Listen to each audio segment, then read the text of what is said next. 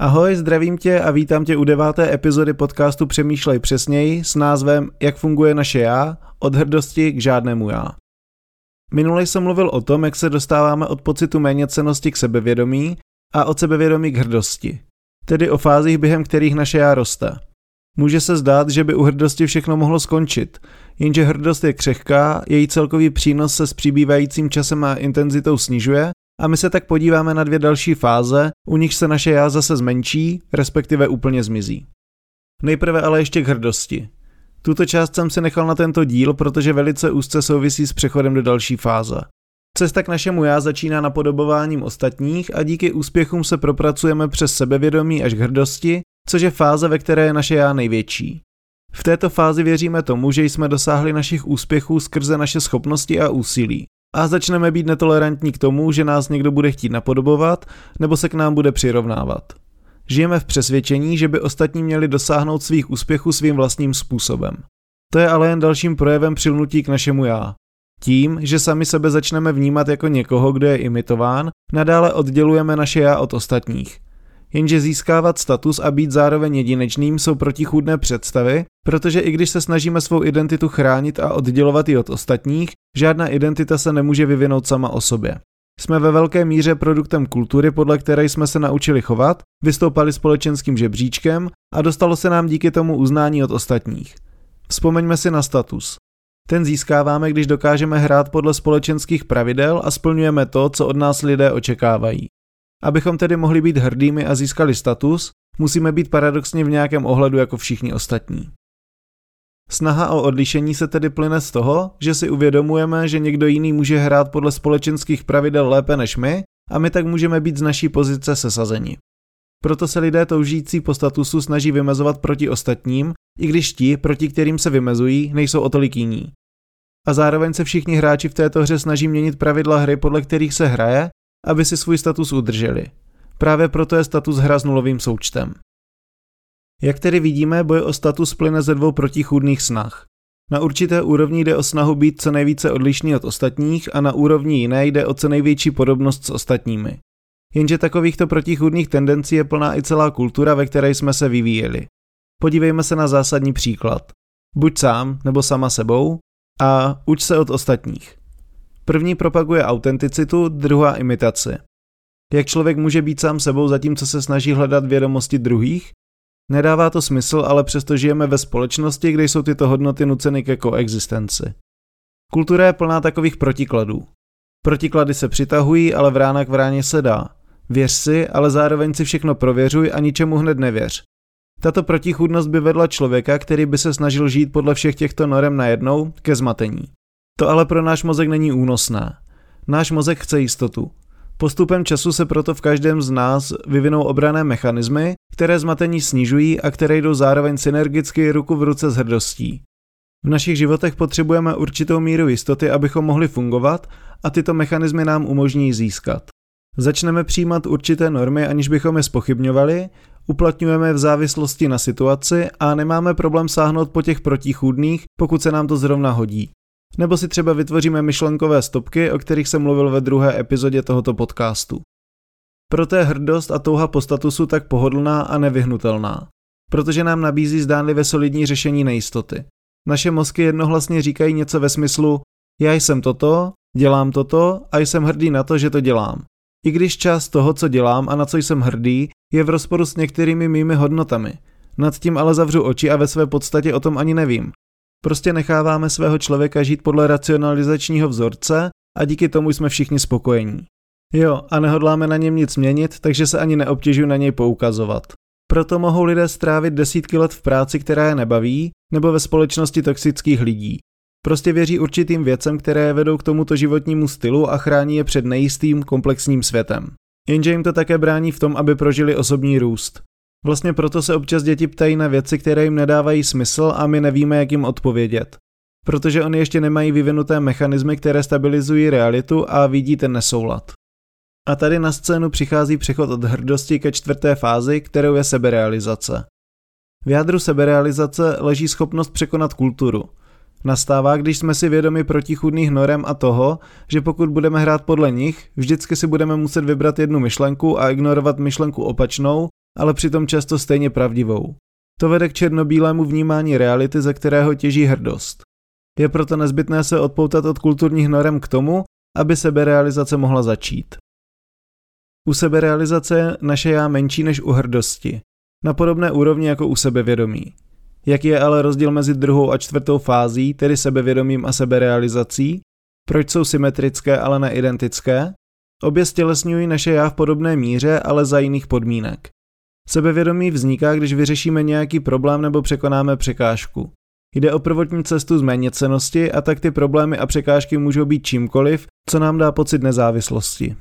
To, že jsme si nachystali svačinu do školy, dostali jsme první výplatu, odstěhovali jsme se od rodičů. Sebevědomí je hnáno externími úspěchy a vědomím, že existuje velká šance, že překonáme cokoliv nám život postaví do cesty. Seberealizace je ale jiná. Ty samé problémy, které zvedají sebevědomí, nemusí mít v této fázi žádný vliv. Seberealizace je totiž o naplnění svého potenciálu, což závisí méně na externích úspěších a více na tom, v čem člověk vidí smysl. Naše první práce, tedy to, co nám zvýšilo sebevědomí, by u většiny lidí nevedla k seberealizaci. Získat velmi dobře placenou práci může hodně zvýšit sebevědomí, ale můžeme také spochybňovat to, jestli je to práce pro nás a jestli se jako ekologicky smýšlející lidé nezaprodáváme korporaci, která znečišťuje životní prostředí. Seberealizace vždy vychází zevnitř, z místa, které je skryté před kulturními očekáváními. Jen upřímné proskoumání vlastních zájmů a hodnot ukáže, díky čemu se můžeme cítit skutečně naživu a v čem se rozpustí naše identita, kterou jsme si během času vytvořili. Ta se rozpustí díky tomu, že jsme naladěni na činnost, díky které se cítíme autenticky a tím získáváme přístup do nejhlubších částí vědomí. Ke kreativitě. Když se začne mluvit o kreativitě, většina lidí si myslí, že je to pouze vlastnost umělců. Tato milná představa bohužel vyústila v mnoho milionů lidí věřících, že nejsou kreativní. Přitom kreativita primárně není o umění. Dokonce není ani o vytváření něčeho hmatatelného. Kreativita je proces, ve kterém člověk ztratí vnímání sebe sama a začne se cítit součástí lidstva. Někteří to nazývají flow, zónou, muzou nebo třeba ještě nějak jinak. Ať už to ale nazveme jakkoliv, jde o styčný bod, který máme s nejhlubšími částmi našeho bytí. Kreativita vzniká, když se spojí tři věci. To, že něco naprosto absorbuje naši pozornost, to, že děláme nějakou činnost a to, že jsme přesvědčeni, že můžeme pozitivně a smysluplně měnit svět kolem sebe. Když někdo říká, že není kreativní, ve skutečnosti pouze nenašel něco, díky čemu by viděl svět skrze kreativitu. Ta je často spojována s uměním, protože umění perfektně splňuje všechny tři podmínky. Lidé jej dělají v drtivé většině případů, protože sami chtějí, jsou do něj ponoření a aktivně se mu věnují. Kreativní ale může být jakákoliv práce, pokud v ní člověk najde smysl. I zedník, který staví chrámy páně, může být kreativní, protože jeho práce má přesahující smysl než jen to, že staví zdi. Pokud děláte něco, co dělat chcete, kreativita je přirozeným důsledkem. Naše já se v této fázi zmenšuje, protože už nemusíme bojovat s protikladnými přesvědčeními. Víme, co přesně dělat k tomu, abychom se cítili co nejvíce naživu a můžeme ignorovat lákání kulturních norem a okolí. Nesnažíme se nikomu zavděčit. Ani netoužíme po statusu. Když jsme kreativní, jsme naprosto pohlceni přítomným okamžikem a osvobozeni od minulosti i budoucnosti. To je důvod, proč jsou činnosti, které děláme kvůli sobě, popisovány jako když člověk přestane vnímat sebe sama. Proč přestaneme vnímat čas, když se snažíme naplnit svůj potenciál? Pokud děláme něco smysluplného, co naprosto absorbuje naši pozornost, jsme schopni se dostat do části sebe sama, která se nedá kategorizovat jako nějaká identita. Prostě jen jsme a snažíme se naplnit svůj potenciál. Všechny hranice, které nás oddělují od okolí, se pomalu začnou ztrácet a zůstává jen mysl, která existuje a vytváří.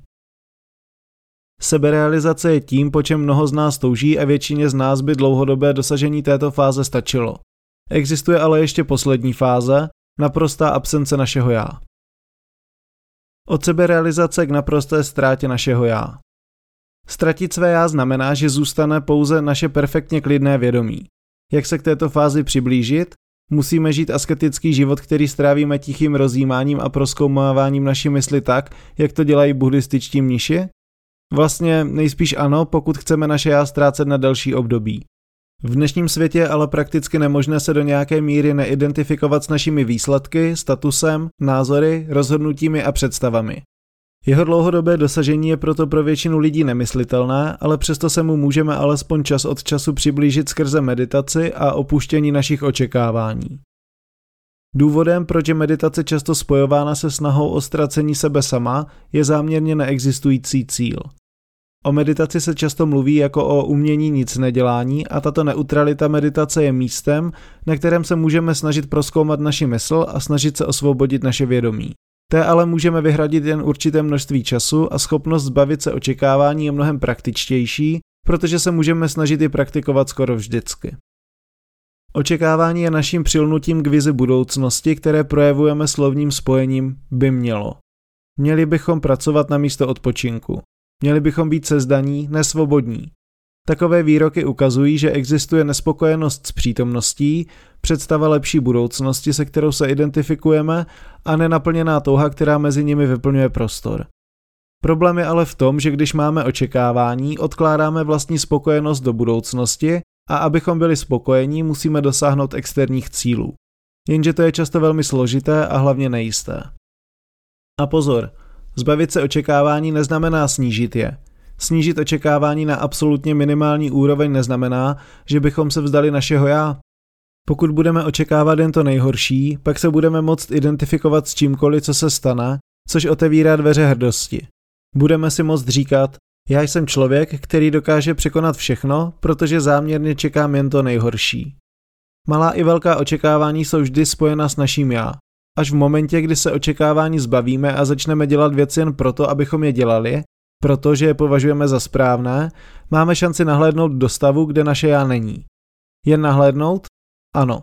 Ať už děláme cokoliv, je naprosto běžné, že budeme to, co děláme, hodnotit, projeví se naše očekávání a také případná radost z výsledku, se kterými se budeme identifikovat. To je normální. I když mají očekávání svá negativa, mají i přidanou hodnotu a je dobré si na rovinu říct, že se bez nich v současném světě neobejdeme.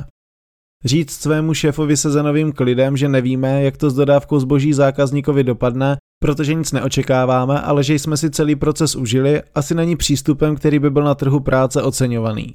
Očekávání slouží jako ukazatele, které nám můžou připomínat, že existuje zdravější život, měl bych přestat pít, nebo že můžeme naplnit svůj potenciál, měl bych si najít lepší práci. I když je považujeme za dobrá očekávání, stejně představují nenaplněné touhy, ze kterých vyplývá to, že jsme nespokojeni se současným stavem. Klíčové je proto vybrat si, s čím jsme ochotní být v životě nespokojení, abychom dosáhli lepší budoucnosti a všech ostatních očekávání se zbavit. Já sám bohužel nevím, jaké je to dosáhnout této fáze dlouhodobě. Očekávání jsou součástí velkého množství věcí, které dělám. Čas od času se mi ale během meditace podaří dosáhnout stavu, kdy se této fázi blížím. Jde o pár sekund, během kterých se vědomí zastaví a nic s ním nepohne. Je složité to popsat, ale v takové chvíli člověk nic neprožívá ani necítí. Prostě jen je. Možná ale, že této poslední fáze nejde dosáhnout trvale a jde spíše o koncept, který bychom měli mít během svého života na paměti. Uvědomění, že pod identitou, které se tak držíme a která je tvořena všemi těmi kulturními normami, sociálními tlaky, vlastními zkušenostmi a očekáváními, existuje vědomí, které je od toho všeho osvobozeno. Pokud si na tom stejně nic z toho nedělej. Absolutní většina lidí v této fázi nežije 99,999% času. Počítá se to, že se snažíme této fáze čas od času alespoň na krátkou chvíli dosáhnout. To je pro dnešek vše, díky za pozornost a budu se těšit u další epizody. Budu rád, když mi na sociálních sítích napíšeš, jestli se ti podcast líbí a třeba i to, co by mohlo být lepší. A pokud nechceš, aby ti utekly další epizody, zapni si odběr. Měj se hezky a zase příště. Ondřej, patron Better Minds.